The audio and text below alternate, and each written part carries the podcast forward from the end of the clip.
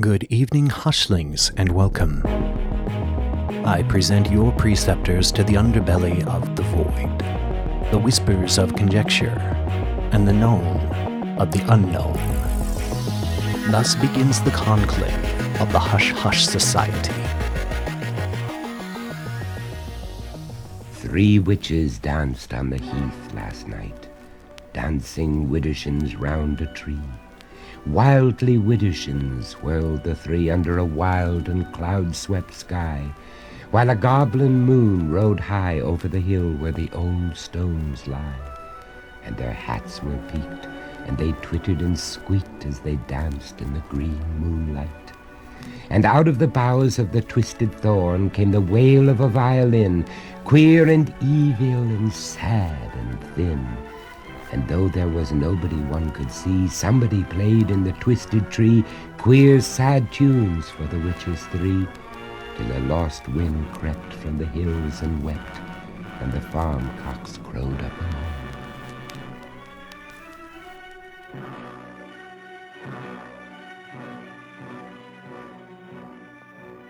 Good day, Hushlings. Welcome back to the Hush Hush Society Conspiracy Hour. Where we doth journey into the world of conspiratorial mysteries and dark truths. I'm Declassified Dave. And I'm Mystery Mike, and as always, we're joined by our cauldron master, Slick Frank Sanders. Hey, Slick Frank Sanders here. Brewing it up. Stay whipping in the kitchen, bro. Whipping. Welcome, Hushlings, to Hushtober. We're getting spooky all October long with all of our debriefings. We are so glad to have you here. Throw on your Halloween masks Check your Kit Kats for razor blades, kids. and make yourselves some roasted pumpkin seeds. Oh my god. We're getting spooky. I ate some raw pumpkin last year. It was terrible. Do not recommend. Little trick for you little hushlings out there. If you're carving up a pumpkin, don't cut a hole in the top, cut a hole in the bottom. Then stick your dick in it and make a girlfriend Wow. get all the pulp out. October is where you really shine. Thank you. It's my month. It's my time. If you don't try that this October, then you're not really living. All right. Hushlings, we pulled a little switcheroo on you. This week we were supposed to take a walk into Skinwalker Ranch, but instead we will be going through the Salem witch trials. But fear not. Next debriefing, debriefing 34, will be Skinwalker Ranch. That'll be October 18th. For debriefing 33, we travel to colonial New England and whisper about the tragic happenings of the Salem witch trials, where 19 people were tried and executed under the suspicion of witchcraft. We explore what events led up to the trials, introduce some of the victims and their stories, as well as the aftermath of the unfortunate ordeal. But before we burn ourselves at the stake, make sure to follow us on all social medias. You can find us on Facebook, Instagram, and Twitter. Don't forget to make your way over to the spooky official Hush Hush Society website, hushhushsociety.com. where you can find all of our debriefings, our declassified discussions, cryptid chronicles, as well as blogs, news, and drop a review. And you didn't think that I would let you forget about the drippiest of drip on Mother Earth Hush Hush apparel. We have a ton of things on sale right now, and we have plenty of new, fresh designs on the way. And just a reminder, Hushlings, before we jump into this debriefing, November 1st, our official Patreon is going live. We are going to have so many little extras that all you Hushlings are going to love. Extra segments, extra debriefings, stuff that the normal public won't be able to see or hear. It's very secretive. We will send you a decoder ring in the mail. Coming November 1st. Price points are super cheap $3 and $5. So you're going to get a, a great value. And I'm not talking about Walmart. Rollback prices. The Salem witch trials were a series of hearings and executions of people accused and prosecuted of witchcraft in colonial Massachusetts between February 1692 and May 1693. Over 200 people were accused across the Massachusetts Bay Colony. 30 were found guilty, and 19 were executed by hanging, 14 of which were women and 5 men. One man by the name of Giles Corey was actually crushed to death for refusing to give a plea, and at least five people passed away while jailed. Another notable man was John Proctor. His wife was also executed. People were arrested in numerous towns beyond Salem and Salem Village. Today, that town is known as Danvers. The grand juries and trials for this capital crime were conducted by a court of oyer and terminer, weird names, in 1692, and by a superior court of judicator, both held in Salem. Witchcraft was held as a higher crime than murder. Well, yeah, you're consorting with the devil. And back in colonial times, Yes. that's they'd rather have somebody going around and stabbing people or whatever than dancing in the forest with the devil. yeah, it's better than that. Anything's better than a campfire. It was the deadliest witch hunt in the history of colonial North America. This episode is one of the most notorious cases of mass hysteria. It has been used in political rhetoric and popular literature as a vivid cautionary tale about the dangers of isolationism, religious extremism, false accusations, and lapses in due process. Mm. Did you guys learn? I I mean, obviously, I- I think it's kind of the curriculum of all school kids, but did you learn extensively about the Salem witch trials when you guys were in school? We didn't learn extensively about it, but I want to say it was in in high school, maybe my junior or sophomore year. We had to read the Salem Witch Trials in uh in English class, and that mostly focused on like John Proctor and his wife and their story. We didn't have like a whole unit on the trials themselves, but more so just the book. Wasn't that the Crucible? Mm. The Crucible, Right. yeah. The film was they made it so different. I think John Proctor was actually in his like 60s or 70s, and this guy was in his like 20s or Mm, 30s. Yeah. when I was going to school, they made a really big deal out of it. So much so that we spent almost an entire quarter of the school year looking into the Salem witch trials and learning about it. And at the end of the quarter, they actually put on a play at the school about the witch trials. It was a huge deal, and I don't understand why. Maybe it was like our proximity to Massachusetts. Yeah, I think that was it because I clearly remember us learning a lot about it. They do it around October because it was like, Spooky month. you know, yeah, witch related or whatever. All the worst parts of it happened in the in humid Mass Bay summer. I'd love to hear if some hushlings had that embedded in their curriculum if they live on like the West Coast or the Midwest or something. Yeah. Just to confirm whether it's proximity or if it's just like filler in curriculum or something. Because Salem is, is realistically a hop, skip, and a jump away from where we all grew Yeah. up. So About a Yeah. hour and a half. Though this was unfortunately not unique, but the colonial American example of the much broader phenomenon and superstition of witch trials in the early modern period, which took place also in Europe during what was known as the Inquisition. Mm. I was reading that in Europe, I don't know the dates in between. I know it started around in the 12th century. There was like 50,000 people in Europe that got executed because of witchcraft. Holy. Jeez. Yeah, like estimated. That's probably documented. Hmm.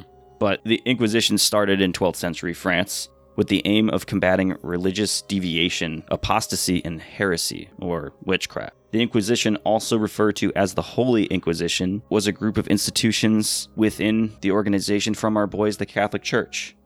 Studies of the records have found that the overwhelming majority of sentences consisted of penances, but the cases of repeat heretics were generally resulting in execution or a life sentence. Time to die for things that we don't understand.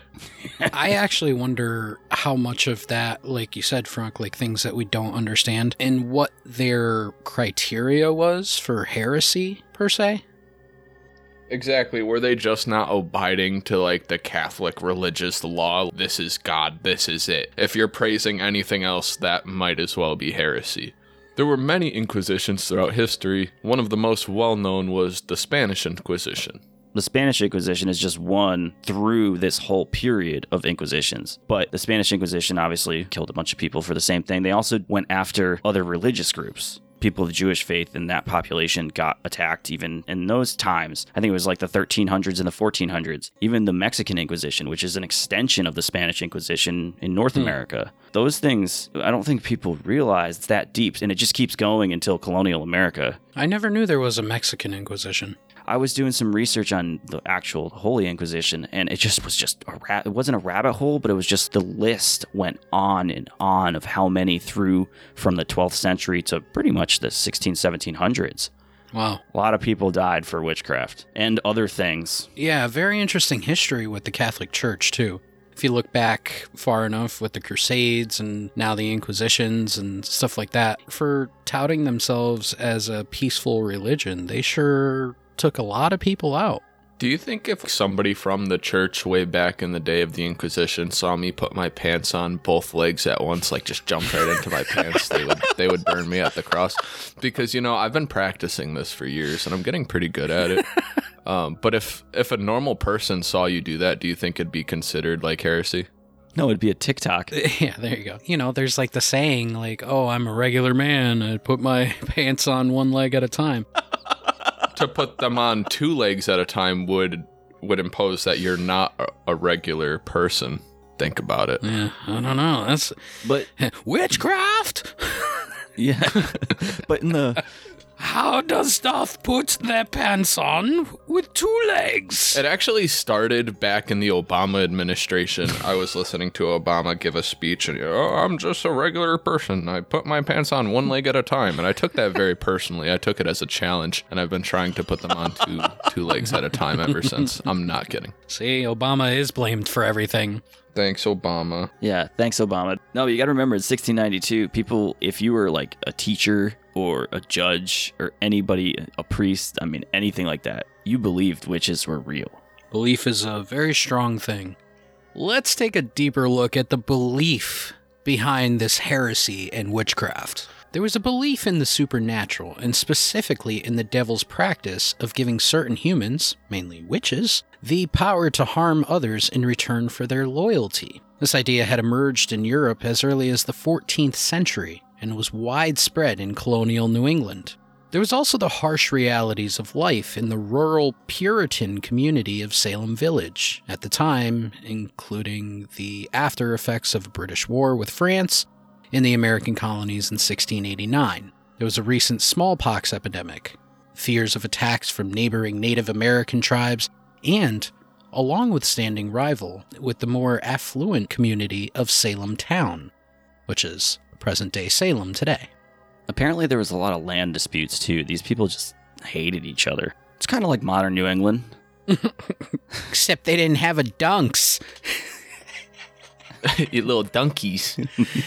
Tension mounted, and the Salem witch trials would be fueled by resident suspicions and resentment towards their neighbors, as well as their fear of outsiders. Yeah, dude, neighbors were really, really brutal to each other. Literally, it was life or death. That's the craziest thing about the situation. It's literally your neighbor right now being like, you know what? They did this. Pull you out of your house, shackle you up, and they're like, all right, you're dead. Yeah, it's like word is law.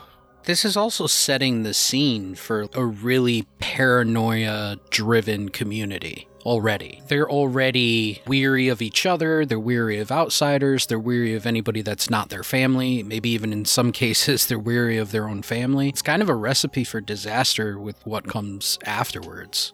This is what makes this entire thing crazy is like you said it's a small community, but it branches out from neighbors to then the next town, the town over there, the town there.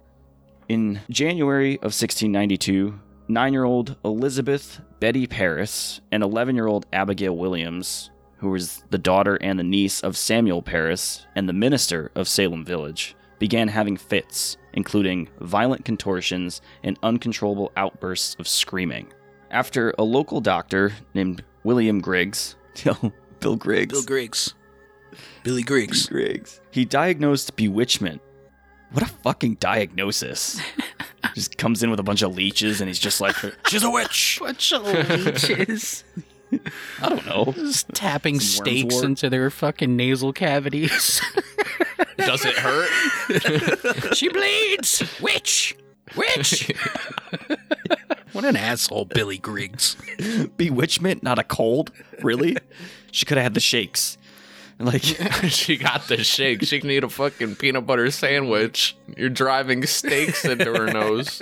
he came with judgment, not a Snickers. It's really shitty. You know, Abigail Williams, when you get hungry, you become a witch. Here, have a Snickers. Well, there were other young girls in the community that began to exhibit similar symptoms, including a girl named Ann Putnam Jr., Mercy Lewis, Elizabeth Hubbard, Mary Walcott, and Mary Warren. In late February, arrest warrants were issued for the Parris's indigenous Central America slave, Tituba, along with two other women, the unlucky Sarah Good and the poor, elderly Sarah Osborne, whom the girls accused of bewitching them. The three accused witches were brought before their magistrates, Jonathan Corwin and John Hathorne, and questioned, even as their accusers appeared in the courtroom in a grand display of spasms, contortions, screaming, and writhing. I read a lot about this whole thing. It's crazy when you look at this story that there was, I would consider it non visual evidence. While these girls are screaming in pain in these courtrooms, sitting in these pews, and they're like, oh my God, she's hurting me. She's, she, she, the devil inside her is hurting me. And the person being prosecuted can't say anything about it. That's enough evidence to charge them. Maybe they had temporal lobe epilepsy. ah, see? Good and Osborne denied their guilt. Tituba confessed. Likely seeking to save herself from certain conviction by acting as an informer, she claimed that there were other witches acting alongside her in service of the devil against the Puritans. As the hysteria spread through the community and beyond into the rest of Massachusetts, a number of others were accused, including Martha Corey and Rebecca Nurse, both regarded as upstanding members of church and community, and the four year old daughter of Sarah Good. Ah, see, that's messed up when you're accusing a four year old of being a witch. I don't know if you've ever been around a four year old. That's an ugly child. Witch.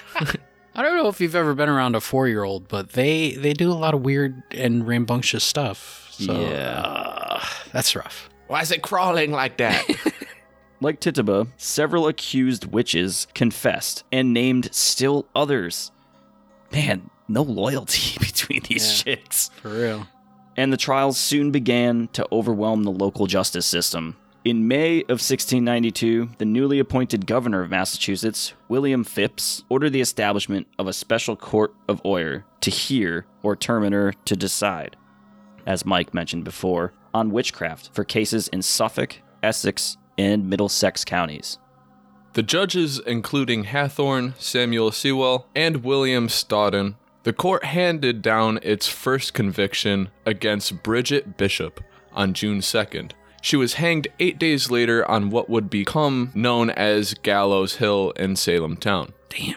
Can you imagine? These people are like, well, we're going to order people to just start naming everybody that's a witch in these counties. It's a good way for you not to be charged with anything because I guess at this point they're like it says they're becoming informers, they're snitching on other people. So that's more valuable than going to hang one of these people.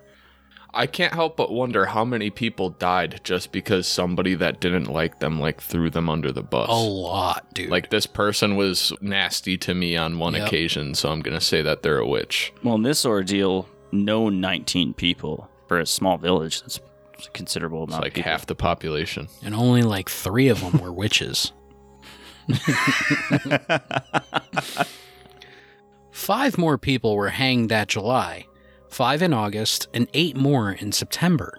In addition, seven other accused witches died in jail, while the elderly Giles Corey, Martha's husband, was pressed to death by stones after he refused to enter a plea at his arraignment. Reverend Burroughs and John Proctor were executed on August 19th, 1692. Dude, being pressed to death is not something that I would enjoy. No. You just feel the blood creeping up through your lungs and shit. And like your bones breaking. Ugh. I didn't even think about it. Well, during a little bit of the research, they found documents and stuff. There's, see, this is kind of a conspiracy theory. It's almost like a cover up here. There's a lot of things we don't know about the Salem witch trials and why this happened in this pocket. and why people reacted the way they did. Because there was plenty of witch hunts, I'm sure, through colonial America, and they just kind of were like, oh, it's one here and there. But this kind of was neighbor on neighbor. It was mass hysteria at the highest level. It's weird to me to even kind of fathom how people were thinking. People were already hating each other then. Land disputes, this and that. So it's like, well, fuck that person, go hang him. But this was happening like kids. I think the thing that's crazy is that this whole community was already ravaged by one, you have the war, the smallpox, all this other stuff going on. And New England weather is brutal. Imagine living in colonial New England with that same weather. It's the new land or the new world. Yeah, you're on the fringes of what you don't know. And there's also a native population that wants, there's some of them that want to kill you. It's a Hmm. pretty hostile place to be, Except on Thanksgiving. Yeah. except on Thanksgiving. Yeah. yeah, that's right. I forgot about that. We all broke bread on Thanksgiving. Imagine just sitting there watching somebody getting pressed to death. In my research of looking into one this and then a little bit diving down that hole of the Inquisition, I mean, the Inquisition, they either burned people, they hung people, or they crushed them. And then you have here where there's journals that have been found from some of the people that were not really about it. They were just community members that were just kind of observing because they're like, this is fucked up. We're probably going to have to write about this. Mm. I think it was John Proctor's son. They tied him from ankle to, to neck and kept pulling and pulling until blood rushed out of his nose and his ears. Oh my god. Like savage shit. There was like torture and there was a lot of stuff that happened in Salem witch trials that must have been fucking horrific to live through that. But at the opposite end of it, you also have this weird obsession with violence or people getting what they deserve. So you have this mob mentality within Salem where these people are actually enjoying it. So they're watching people get crushed and they're watching people get burned at the stake and they're actually kind of enjoying it because again, it, you know, humans are fucking weird. Well, and and their and their twisted mind, they might be under the influence that they're making the world a better place by getting rid of these people True. because they were so entranced that everybody accused is a witch and that they should eradicate them. Not that that's right or anything, but I think it's this. It's like the spectacle. It's like you know Rome and the Colosseum. People gather to watch crazy shit happen. It's also the spectacle. Probably imagine being like an 11, 12 year old girl and all you have all this attention on you because you're the one being possessed and you're the one calling the shots. You got to Yeah. remember, what's her name, Parris. That that her father was kind of a psychopath. I did some research on him too, on some of these individual people. And not only was he the pastor of the village, but a lot of the people that were accused went to church every Sunday. yeah. And it's just pretty wild that it wasn't just neighbors, it was literally family members that were, they said this. And you're like, holy shit. That probably only helped push the paranoia further because Mm-hmm. it wasn't a situation where they could look at Mrs. Smith and go, Oh, Mrs. Smith is a wonderful old lady. She goes to church every day. She prays and reads the Bible. So now it- it's looking like a situation where anybody could have been affected by being a witch or by being tempted by the devil. That paranoia only had to grow because there was nobody that was safe at that point. No, you could be rich, poor, you could be a man or a woman. It didn't matter. Warlocks, man. Hushlings. We will return after these brief messages. Greetings, Hushlings. Declassified Dave here. Join us for an all new Declassified discussions. This week, we invite Georgina Rose, who is a blogger, occultist, ceremonial practitioner, writer, and Thelemite, and is the host of Magnolias and Magic podcast and Dat Darling YouTube. With your preceptors, Mystery Mike, myself, and Slick Frank Sanders, airing on Monday, October 11th from WTHI Delsey Studios as we continue hush Hushtober. Hushlings, I'm Declassified Dave. I'm Slick Frank Sanders. And I'm Mystery Mike. Come take a stroll with us as we walk the dusty roads of Utah and hop the fence into Skinwalker Ranch. It has been recognized as one of the most scientifically studied paranormal hotspots on the planet. We'll be breaking down all the bizarre phenomena of the property, including UFO sightings, cattle mutilations, and the Skinwalkers themselves. Join the Hush Hush Society Conspiracy Hour for Debriefing 34 Skinwalker Ranch, streaming Monday, October 18th. Welcome back to the Hush Hush Society Conspiracy Hour. Like you said before, this is kind of bananas. as You mentioned Dorothy Good. She was the daughter of William Good and Sarah Good. They were good. Oh, good. Good Yeah. people.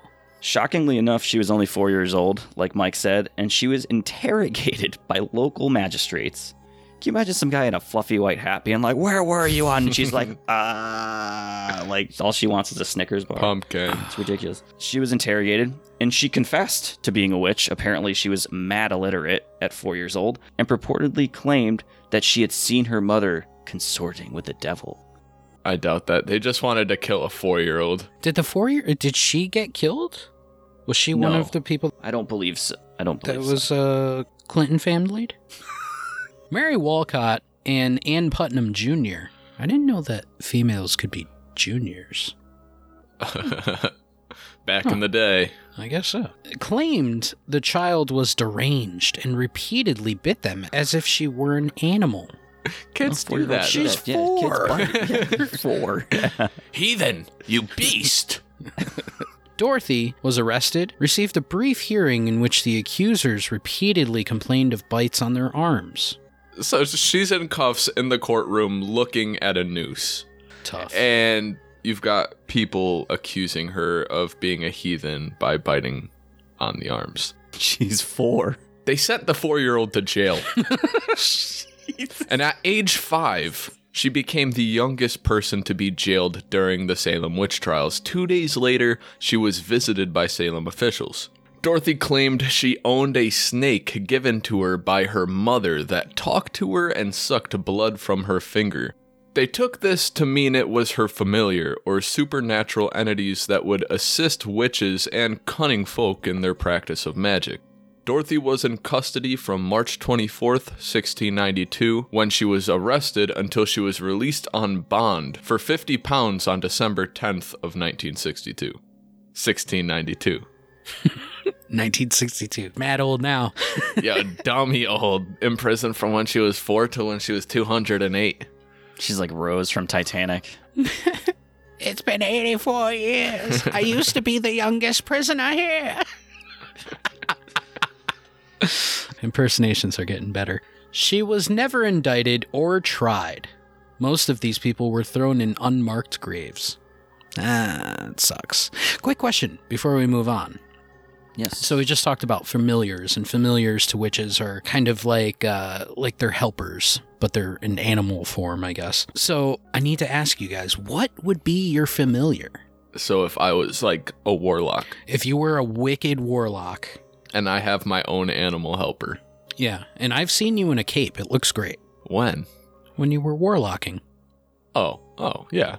Yeah, nobody's supposed to know about that, but I'd want like a dopey orangutan. Yeah, nice. I like that. an orangutan that when he's bringing you cups of coffee is just spilling everywhere.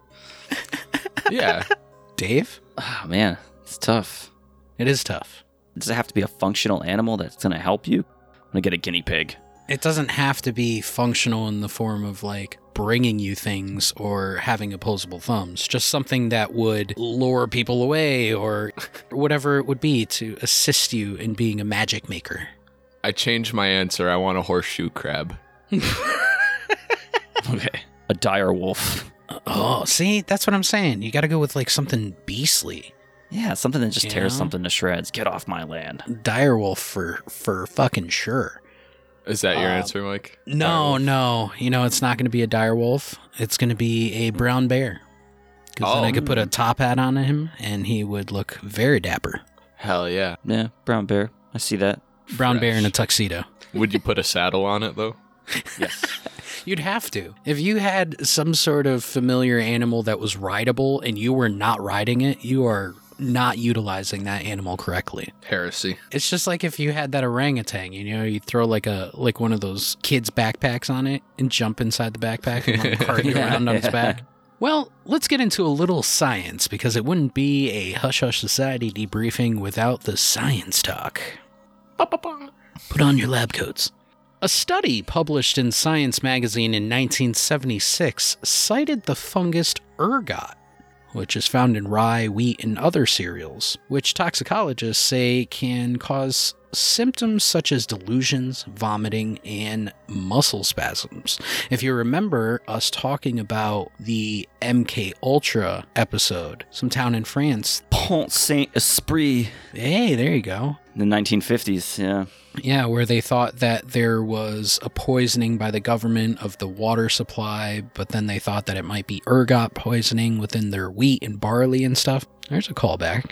It's also, I believe we mentioned in MK Ultra, it's uh, an ingredient in LSD, one of the components. So the convulsions and weird shit. As we mentioned, this fungus grows on rye and related plants and produces alkaloids that can cause ergot poisoning in humans and other mammals who consume grains contaminated with its fruiting structure. So, like you said, that the Pont Saint Esprit town. If you guys didn't hear our debriefing, it was like our second debriefing. Wow, well over a year ago. Hell yeah. And we talked about this small town in France that everyone started either getting sick, having seizures, and some people died. And it was very similar symptoms, but a lot of the accusations was that the US government sprayed this town with LSD. And then another explanation could have been this ergot poisoning because a lot of people would have mm. that. I actually just learned about a different form of rye in a certain part of Italy just because of a microclimate where the ergot poisoning doesn't happening. It's like one of the mm. only places. It's like a specific type of wheat, barley, and rye. The forbidden baguette. Don't eat the bread. As the Salem witch trials came to a conclusion, the respected minister Cotton Mather was warned of the dubious value of spectral evidence for testimony about dreams and visions. His concerns went largely unheeded during the Salem witch trials. Completely just going off of the evidence of somebody pointing a finger at somebody while they're having a fake seizure in a pew. Yeah. Yeah, sounds legit. Good justice system, guys. Increase Mather, president of Harvard College and Cotton's father, later joined his son in urging that the standards of evidence for witchcraft must be equal to those of any other crime, concluding that, quote, it would be better that 10 suspected witches may escape than one innocent person be condemned, end quote. See, these, that guy was logically thinking. That's a good man right there.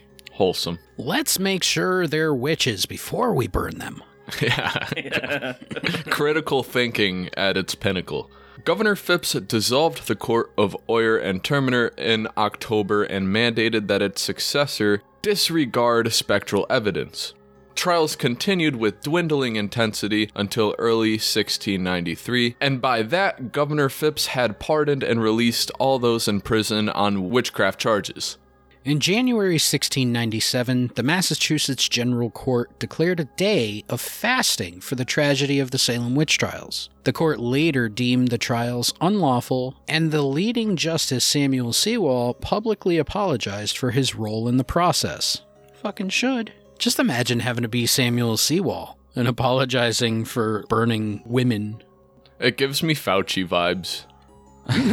Oh, jeez. You got to think too that early in the colony, within a hundred years or so of them being there, not even, I believe Proctor moved to the United States from London in 1650 something. So it wasn't that long before, and they're trying to make a name for themselves over in England because they had just left. They'd probably make it look like, oh well, we got a big stick, we got mm-hmm. everything under control here. You guys don't need to come over here. And eventually, obviously, they did. I think that was a big part of maybe some of the partly the whack thinking, old world thinking, and on top of that, this whole well, we got to make sure that this situation's under control, it doesn't get out of whack, and a lot of it got pushed under the rug. If this was like a national thing, it would have happened in all the colonies. The damage to the community lingered, however, even after Massachusetts colony passed legislation restoring the good names of the condemned and providing financial restitution to their heirs in 1711. Wow. Yeah, nice. They well, money. I didn't know that there was a restitution paid to them. That's interesting. The vivid, brutal, and painful legacy of the Salem witch trials endured well into the 20th century, when Arthur Miller dramatized the events of 1692 in his play The Crucible, written in 1953. At the 300th anniversary events in 1992, to commemorate the victims of the trials, a park was dedicated in Salem and a memorial in Danvers. It took until 1957, an act passed by the Massachusetts legislature absolved six people, with another one passing in 2001, absolving another five victims. even as of 2004, there was still talk about exonerating all the victims. Yo, can you imagine being on the books still? Still as a witch, right? That's pretty crazy. Over 300 years later.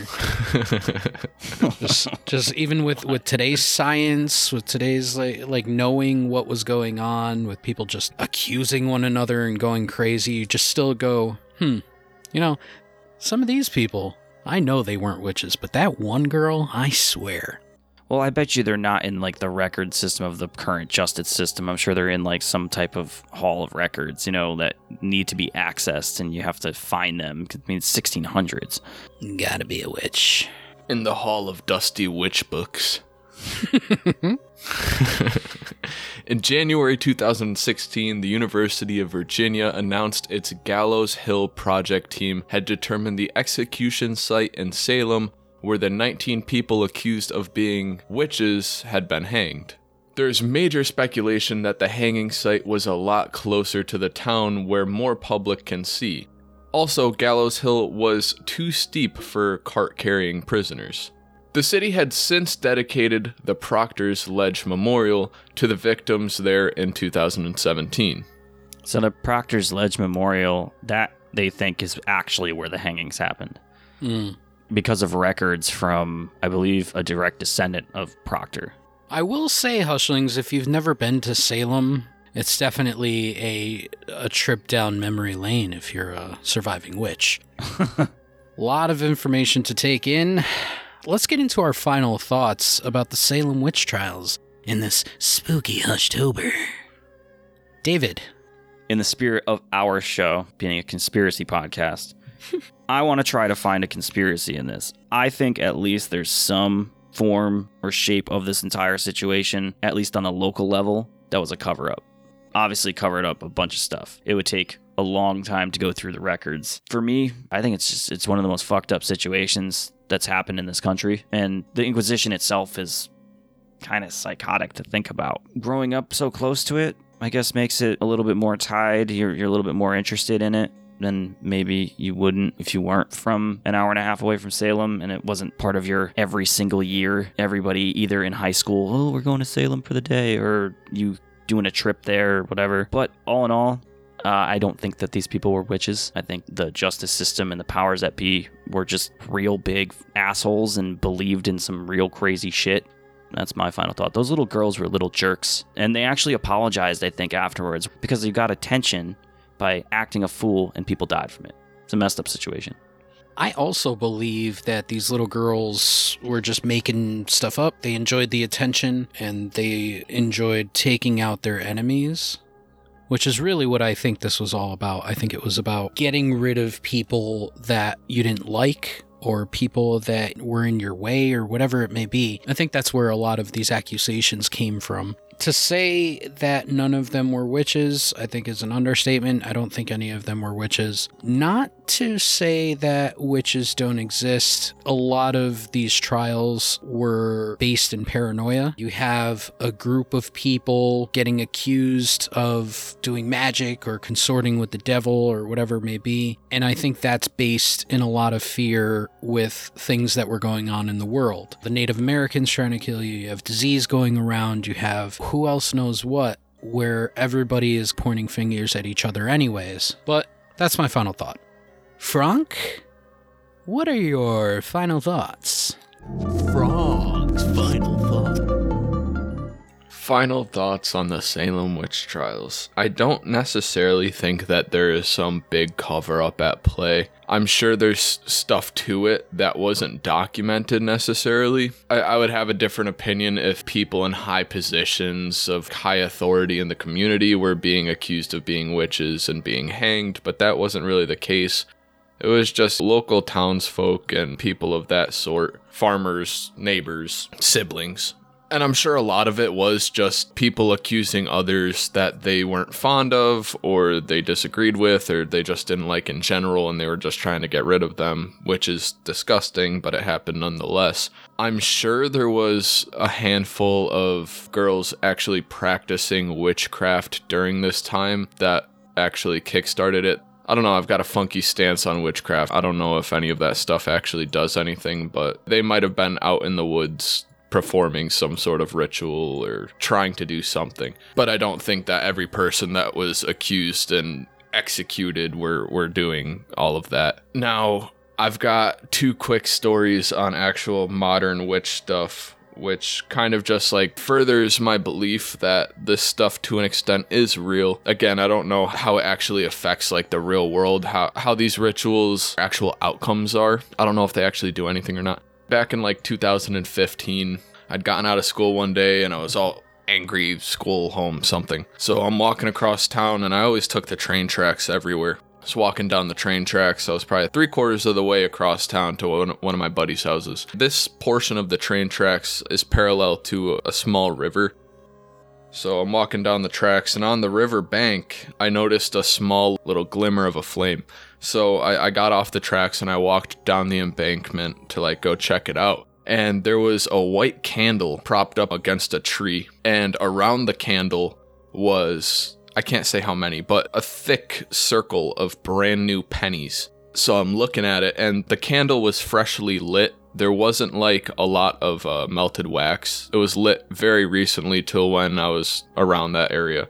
So me being stupid and probably high, um, I did something I probably shouldn't have. I picked up a handful of the pennies and I threw them angrily into the river. I don't know what I was mad about, but I threw a handful of these pennies into the river. And then I just walked away, thinking nothing of it. And in the following days, I started to dwell on it. Like maybe I shouldn't have done that. Maybe that was some sort of witch stuff. There was witchcraft store in the town that I'd grown up in where this happened.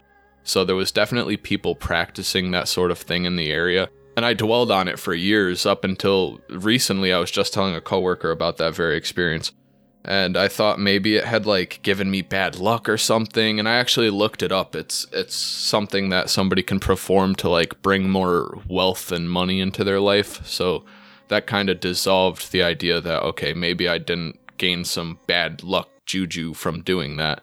And then a couple years later, this was probably 2019. I was on the same train tracks I was going to fish, and that same river where I was on the embankment of later down the tracks dumps out into a little lake. So I'm walking down the tracks, and you got to go down onto a path to get to the lake. It's kind of deep in the woods.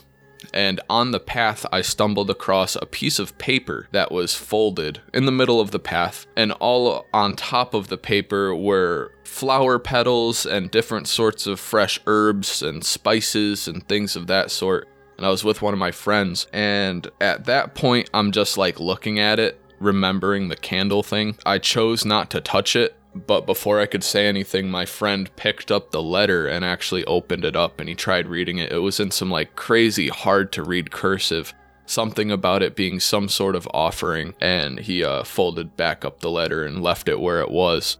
So I've come across actual witch sort stuff, so I do not doubt for a second that there were people back then practicing this sort of thing and that it continues today not that they weren't people doing it because obviously there people were but i think it just spun out of control. And i think it really had to do with that samuel Parris was kind of the mastermind. I mean he was the minister of the church so he was kind of the mastermind of the whole spiral because his kid was there doing it. But the wildest thing is that proctor was accused by parris's daughter or niece or something it's very strange and there must have been very small tight-knit communities for it to just spread like that I just keep playing it over and over of what it would be like today if something like that happened in like a small town. Yeah. Dangerous situation. Just to add one more thought to that, it makes me kind of wonder if Samuel Parris was some sort of warlock. Mm, or he was the devil himself. So he comes into this town. He kind of, you know, says there's witches here, accuses people of being a witch, then goes and finds a bunch of, quote, innocents, puts them to death, sets them on fire, maybe gives a couple offerings to the devil. Fucking warlock, man. We're making warlock t shirts. It's coming. Well, Hushlings, that's going to do it for debriefing 33 on the Salem witch trials spooky stuff. What were your thoughts? Did we miss anything? Was there any topics we should have discussed? Any points that we should have made? Did we forget the worm's wart, the frog's breath, the eye of newt? you can hit us up at contact at hushhushsociety.com. Be sure to join us for debriefing 34, Monday, October 18th, where we're going to get into Skinwalker Ranch. We are going to dig up all the strange, weird stuff going on over there. And remember, Hushlings, our Patreon is going to be live on November 1st. We hate to drill it into you, but we also know that you will absolutely enjoy it. So stay tuned for the rest of the details, and we will tell you more on November 1st. Thank you again, Hushlings, for joining the Hush Hush Society Conspiracy Hour. I'm Declassified Dave. And I'm Mystery Mike. And I'm Slick Frank Sanders. Witch! Shame, shame, shame, shame, shame, shame, shame, shame, shame. Until our next debriefing, remember the best kept secrets are hidden in plain sight.